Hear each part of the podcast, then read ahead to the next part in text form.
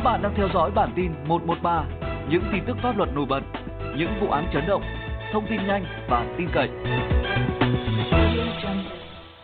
Xin kính chào quý vị và các bạn. Mừng quý vị và các bạn cùng theo dõi bản tin 113. Hôm nay ngày 15 tháng 7, bản tin sẽ có những tin tức đáng chú ý sau đây. Bé trai 6 tuổi bị ông ngoại sát hại, vụ việc đang gây chấn động Hưng Yên.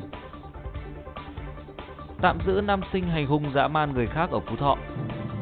Bắt khẩn cấp đối tượng cướp giật tài sản của phụ nữ và học sinh. Khởi tố nhóm đối tượng tổ chức sử dụng ma túy trong khách sạn. Điện Biên tiếp tục hoãn phiên tòa phúc thẩm xét xử vụ mẹ nữ sinh giao gà. Trốn chốt kiểm dịch dùng dao chống trả cảnh sát giao thông. Bên cạnh đó là rất nhiều những thông tin đáng chú ý khác. Bây giờ là nội dung chi tiết. Bản tin 113, thông tin tin cậy, tiếp cận thân thiện.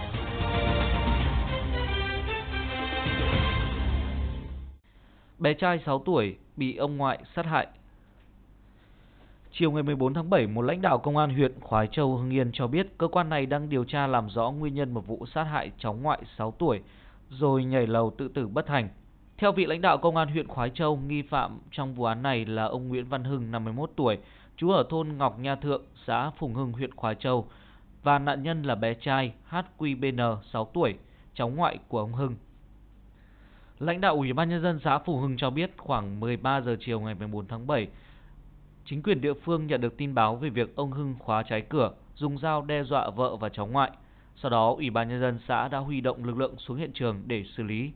Thời điểm lực lượng chức năng phá cửa xông vào, vợ ông Hưng đã chạy thoát thân. Cháu bé bị ông Hưng chém đang trong tình trạng nguy kịch. Sau khi chém cháu bé, ông Hưng đã nhảy từ tầng 3 xuống đất với ý định tự tử.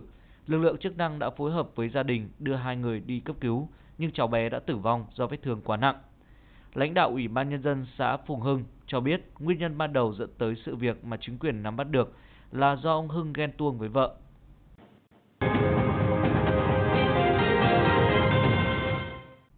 Tạm giữ nam sinh hành hung dã man người khác ở Phú Thọ. Mấy ngày nay trên mạng xã hội lan truyền đoạn clip ghi lại cảnh một đối tượng mặc áo đen đấm đá liên tiếp vào mặt một nam giới khác ngay bên đường. Khi nạn nhân ngã xuống đường, đối tượng xăm trổ này còn dùng chân đá liên tiếp vào mặt đối phương, cùng với đó là những câu chửi bới và ngôn từ vô văn hóa. Người bị đánh gần như không có phản kháng, ôm đầu chịu trận, dù đã xin tha nhưng vẫn tiếp tục chịu những cú đánh mạnh và đầy man dợ. Điều đáng nói là nhóm người xung quanh không có ý định ngăn cản, thậm chí còn cổ vũ bạo lực. Ngay sau khi được chia sẻ, đoạn clip đã khiến cho cộng đồng mạng bức xúc. Nhiều người bình luận mong cơ quan chức năng sớm tìm được danh tính đối tượng áo đen và xử lý nghiêm theo quy định của pháp luật. Liên quan đến vụ việc vào chiều ngày 14 tháng 7, lãnh đạo công an tỉnh Phú Thọ cho biết công an thành phố Việt Trì đang tạm giữ đối tượng dùng gậy đánh người dã man trong clip đang được chia sẻ trên mạng xã hội. Theo vị lãnh đạo này, vụ việc xảy ra vào ngày 24 tháng 6, công an thành phố Việt Trì đã tiếp nhận thụ lý, tạm giữ nghi phạm. Tuy nhiên đối tượng này đang là học sinh lớp 10, chuẩn bị lên lớp 11 nên mới áp dụng biện pháp tạm giữ. Cơ quan chức năng đang làm hồ sơ để xử lý.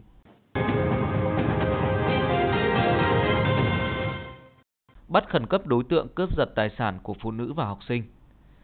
Ngày 14 tháng 7, cơ quan cảnh sát điều tra công an huyện Kiến Sương, tỉnh Thái Bình cho biết đã bắt khẩn cấp Phạm Văn Du, sinh năm 1993, trú tại thôn Phú Ân, xã Lê Lợi, huyện Kiến Sương, về hành vi cướp giật tài sản.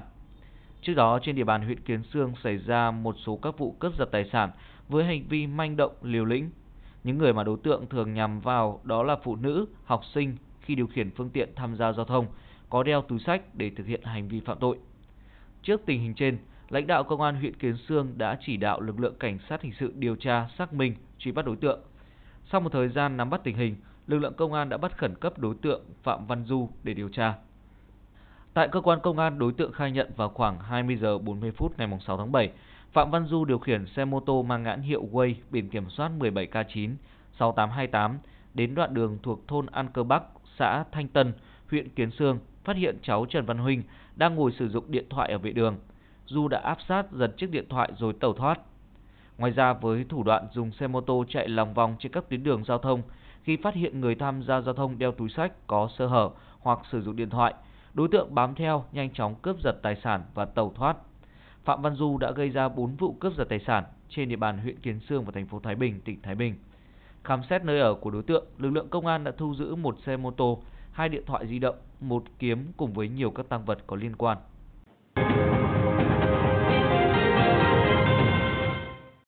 Khởi tố nhóm đối tượng sử dụng ma túy trong khách sạn. Trong khi làm nhiệm vụ kiểm tra phòng chống dịch COVID-19, Công an huyện Sóc Sơn đã phát hiện 25 đối tượng tụ tập trong khách sạn và đang sử dụng ma túy. Ngày 14 tháng 7, Công an huyện Sóc Sơn Hà Nội cho biết đã ra quyết định khởi tố vụ án, khởi tố bị can 7 đối tượng về hành vi tổ chức sử dụng trái phép chất ma túy và mua bán trái phép chất ma túy.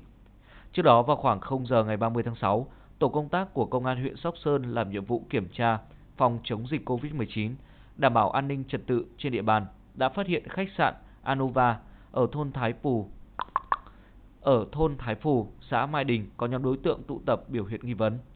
Quá trình kiểm tra, công an huyện Sóc Sơn phát hiện 25 đối tượng, tăng vật thu giữ 3.089 gam MDMA, 0,879 gam ketamin cùng với các đồ vật tài liệu có liên quan đến việc sử dụng ma túy.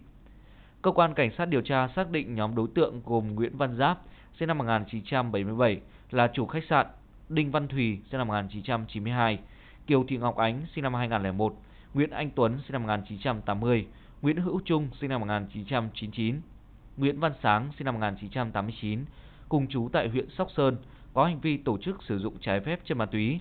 Còn đối tượng Đinh Xuân Tú, sinh năm 1997, trú tại xã Mai Đình, Sóc Sơn, có hành vi mua bán trái phép chất ma túy. Cơ quan công an kiểm tra nhanh cho kết quả 18 trên 25 đối tượng dương tính với chất ma túy. Căn cứ vào các tài liệu điều tra, công an huyện Sóc Sơn đã bắt giữ đối tượng Pháp, Thùy, Ánh, Tuấn, Trung, Sáng, Tú.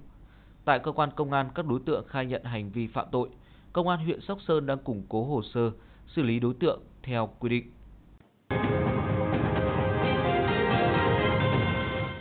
Điện Biên tiếp tục hoãn phiên tòa phúc thẩm xét xử vụ mẹ nữ sinh giao gà.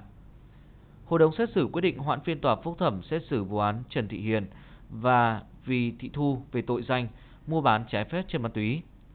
Sau gần 2 ngày xét xử, ngày 14 tháng 7, Tòa án Nhân dân cấp cao tại Hà Nội đã quyết định hoãn phiên tòa phúc thẩm xét xử vụ án Trần Thị Hiền, mẹ nữ sinh giao gà Cao Mỹ Duyên bị sát hại ở Điện Biên và Vì Thị Thu về tội danh mua bán trái phép chất ma túy để xác minh thu thập thông tin các chứng cứ tài liệu có liên quan. Theo cáo trạng của Viện Kiểm sát Nhân dân tỉnh Điện Biên, vụ án có 5 bị can gồm Vì Thị Thu sinh năm 1982, Vì Văn Toán sinh năm 1982, Bùi Văn Công sinh năm 1975, Lương Văn Hùng sinh năm 1991 và Trần Thị Hiền sinh năm 1975 đều có hộ khẩu thường trú tại huyện Điện Biên, tỉnh Điện Biên. Tháng 5 năm 2017, Trần Thị Hiền gặp Bùi Văn Công để hỏi mua 4 bánh heroin. Công ra giá 160 triệu đồng một bánh và Hiền đồng ý. Sau đó Công tìm đến vị Vì Thị Thu để đặt hàng với giá 600 triệu đồng cho 4 bánh heroin. Đối tượng Thu đi lên biên giới Việt Lào nhưng chỉ mua được hai bánh ma túy, mang về cất giấu ở giường ngủ, dặn chồng là Vì Văn Toán trông giữ. Cuối tháng 5 năm 2017, Bùi Văn Công rủ Lương Văn Hùng đến nhà Vì Thị Thu lấy ma túy đi giao cho Trần Thị Hiền. Khi đến nơi, Công và Hùng mua một gói ma túy của vợ chồng Vì Thị Thu, Vì Văn Toán để sử dụng trước nhà Toán. Khi Bùi Văn Công được giao hai bánh ma túy, Hiền đã đưa 290 triệu đồng và nợ lại 30 triệu đồng. Tại phiên tòa sơ thẩm diễn ra vào ngày 27 tháng 11 năm 2019, Tòa án Nhân dân tỉnh Điện Biên đã tuyên phạt các bị cáo Trần Thị Hiền 20 năm tù, Bùi Văn Công 20 năm tù, vì Thị Thu tù trung thân, Lương Văn Hùng tù trung thân về tội mua bán trái phép chất ma túy. Vì Văn Toán tù trung thân về các tội mua bán trái phép chất ma túy và chứa chấp việc sử dụng trái phép chất ma túy. Tuy nhiên bị cáo Trần Thị Hiền và Vì Thị Thu đã có đơn kháng cáo lên tòa án nhân dân cấp cao tại Hà Nội. Trước đó phiên phúc thẩm từng bị hoãn hai lần vào ngày 15 tháng 6 năm 2020 và ngày 28 tháng 1 năm 2021 do một số luật sư vắng mặt. Tại phiên tòa này, các bị cáo Vị Thị Thu và Trần Thị Hiền, hội đồng xét xử đã triệu tập thêm bị cáo không kháng cáo nhưng có liên quan đến vụ án là Bùi Văn Công, Vì Văn Toán và Lương Văn Hùng. Các bị án đối tượng trong vụ án sát hại nữ sinh Cao Mỹ Duyên có liên quan đến vụ án này là Phạm Văn Nhiệm, Vương Văn Hùng, Lương Văn Lả. Ngoài ra, hội đồng xét xử cũng triệu tập chị Cao Thảo Loan, con gái của bà Hiền, với tư cách là người có quyền lợi và nghĩa vụ liên quan. Tòa cũng mời phiên dịch viên tiếng Thái để hỗ trợ quá trình xét xử. Bị cáo Trần Thị Hiền có 5 luật sư bào chữa, bị cáo Vĩ Thị Thu có 2 luật sư tham gia bào chữa.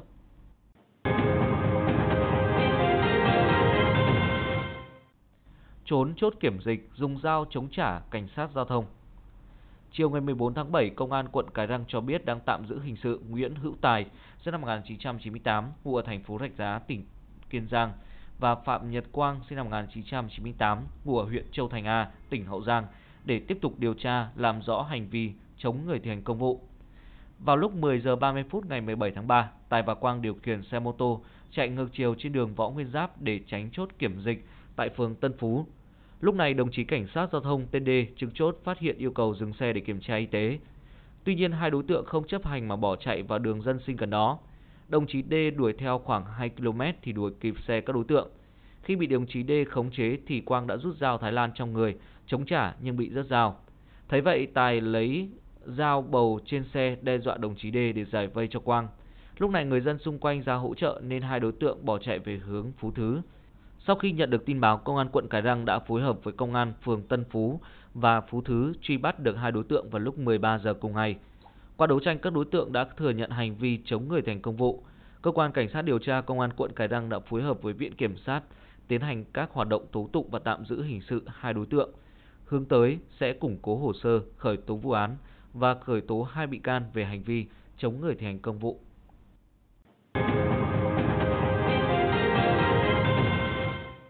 Thông tin vừa rồi cũng đã khép lại bản tin 113 hôm nay. Để nghe lại bản tin ngày hôm qua, mời bạn bấm phím 1. Xin chào và hẹn gặp lại trong các bản tin tiếp theo.